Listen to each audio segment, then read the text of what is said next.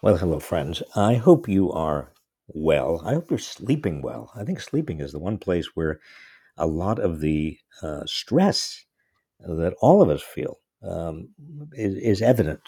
Uh, I, I talk to friends and acquaintances and family members, and I don't find anybody, nobody's sleeping well.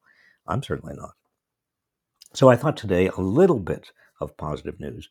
Uh, President Biden's budget uh, proposes a new minimum tax of 20% on households worth more than $100 million, which the White House uh, says is going to reduce federal deficits by a trillion dollars over a decade.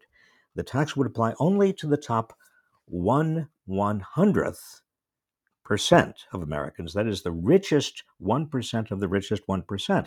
Half of the expected $1 trillion in revenue would come from 704 households worth $1 billion or more. If enacted, it would effectively prevent the wealthiest sliver of America from paying lower rates than the middle class pays, while helping to generate revenues to fuel Biden's domestic ambitions and keep the deficit in check relative to the U.S. economy. Now, remember, America's 704 billionaires have increased their wealth by $1.7 trillion since the start of the pandemic in February 2020, while most Americans have struggled to make ends meet. Uh, that means the billionaires could theoretically pay for everything Joe Biden and House Democrats have proposed, from childcare to climate measures, and still be as wealthy as they were at the start of the pandemic. Elon Musk's pandemic gains, for example, could cover the cost of tuition for five and a half million community college students and feed almost 30 million low income public school kids, while still leaving Musk richer than he was before COVID. The dirty little secret is that the ultra rich don't live off their paychecks, they live off their stock portfolios. Jeff Bezos' salary from Amazon was $81,840 in 2020.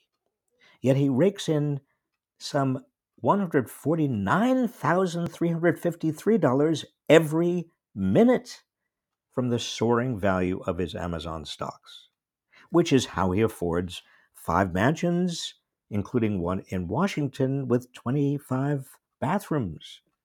What would anybody do with 25 bathrooms? So, if you want to tax billionaires, you've got to go after their wealth. But here's the question Does Biden's plan have a snowball's chance in the hell called Washington? Uh, the basic problem is a chicken and egg one, which I've referred to before. A big reason why the super wealthy have done so well is they've bankrolled politicians who alter laws, such as tax laws, to give them even more wealth. And they have bought armies of lobbyists to keep their taxes minuscule and create tax loopholes large enough to drive their Lamborghinis through.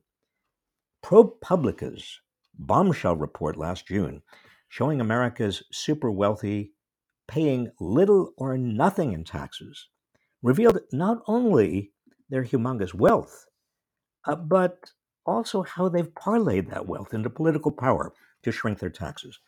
Jeff Bezos, the richest man in America, reportedly paid no federal income taxes in 2007 and in 2011. Elon Musk, the second richest, paid none in 2018. Warren Buffett, often ranking number three, paid a tax rate of one tenth of 1% between 2014 and 2018. Now, I don't know about you, uh, but uh, I pay much more than that. And as a proud citizen of the state of California, hello, uh, all previous efforts to tax America's super rich have failed amid major political headwinds. Republican senators obviously won't bite the billionaire hand. You know, they want they're not going to bite the billionaire hands that feed them.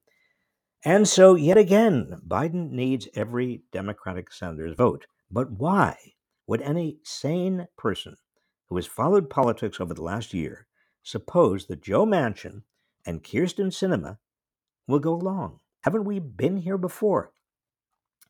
Well, yes, except for months now, Joe Manchin has been on the receiving end of unremitting horse dung, not just from progressives, but from establishment Democrats who accuse him of torpedoing any chance Biden and the Demo- Democrats have, have had of retaining control over Congress after the midterms.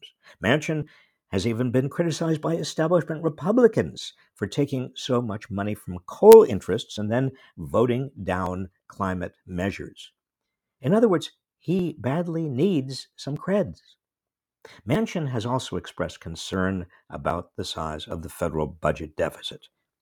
And in December, he told the White House he would support some version of a targeted billionaire wealth tax. Uh, finally, I doubt the White House would risk another big public loss to Manchin.